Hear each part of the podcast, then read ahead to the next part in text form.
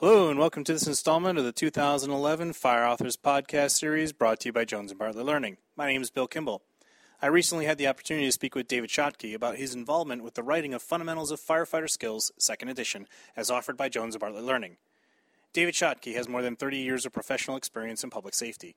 As a healthcare administrator, Dave has served as the manager of state and county level regional medical programs in Michigan and Texas, state EMS director in Florida, the president of StatCare in Manchester, New Hampshire, and associate professor of the EMS degree program for the George Washington University in Washington, D.C. As a clinician and practitioner, Dave worked as a firefighter and paramedic in seven states throughout his career. He is currently a volunteer firefighter paramedic in Northern Virginia and the author of several fire and EMS textbooks published by Jones and Bartlett.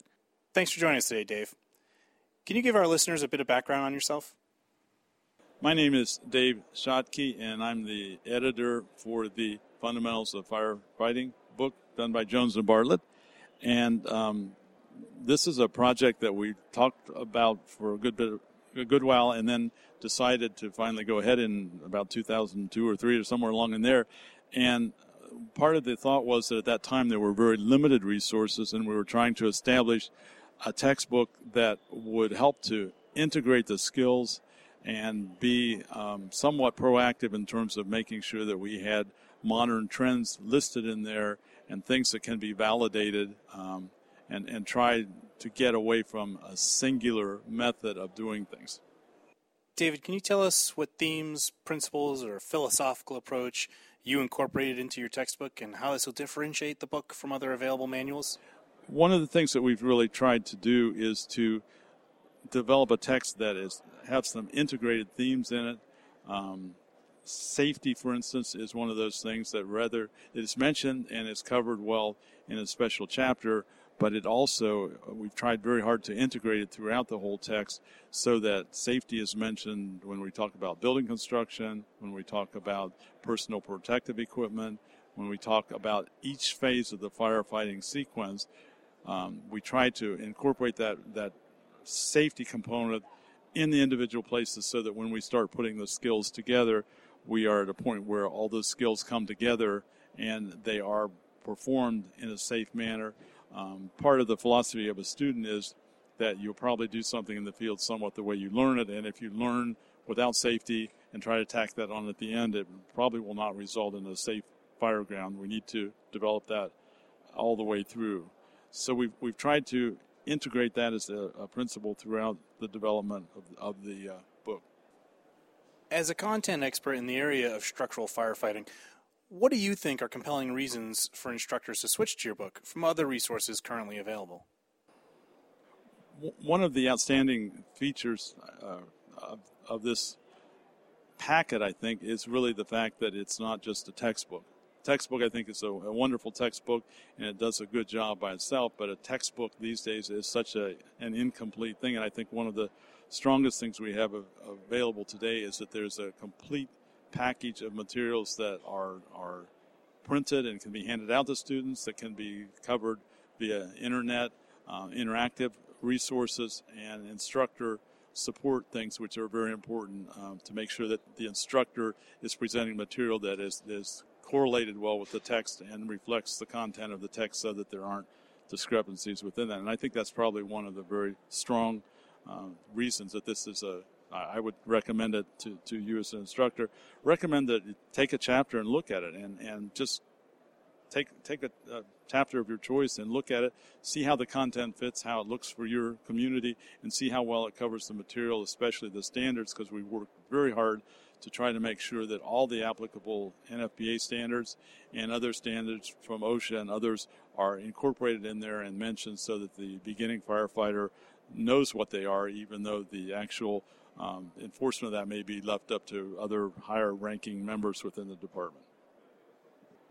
One of the things I think is really um, useful within the book for the students is the near miss reports, which are not made up by anybody. They're actual events that have occurred in actual fire departments, and I think they, they serve a wonderful job of, of being placed in chapters where that material is presented, of helping the, the student understand what happens um, if things are not done the way they should be done or if things go wrong.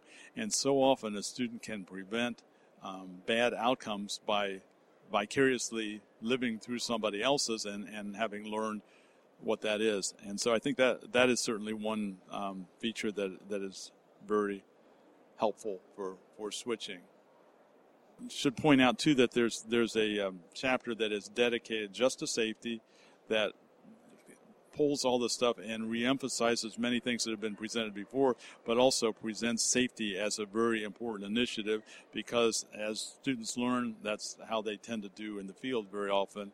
And if this is established early, that can be important. Certainly, part of safety is a, a chapter on rehab. Uh, for many years, fire service felt that we were tough, we didn't need rehab, and that certainly has taken an increased um, weight and importance in the in the last few years because fire, we realize firefighters are dying not so much in fires, but they're dying from cardiovascular events, many times caused by exertion or overheating or trying to work too long. We also realize it's a team effort. One small group of two or three people cannot do everything that needs to be done, and there's time to back out, take a breather, get some fluids, be checked out medically before you go back. That's good rehab, and that's stressed very deliberately and intentionally one of the things that we have tried very hard to do is to realize that many or most people who, who use this book are beginning firefighters. And as such, their knowledge base with terminology and principles is not necessarily there. So we've tried very hard to, to write the book in a very readable fashion, but write it also in one so that if a person is starting out with the book, they do not get lost with, with terminology that hasn't been explained or with concepts that they don't understand. It should be uh, a person coming in off the street should be able to pick up a textbook, work their way through it with good instruction, and at the end come out with a, a, a person who is able to function according to those things that are presented in the book.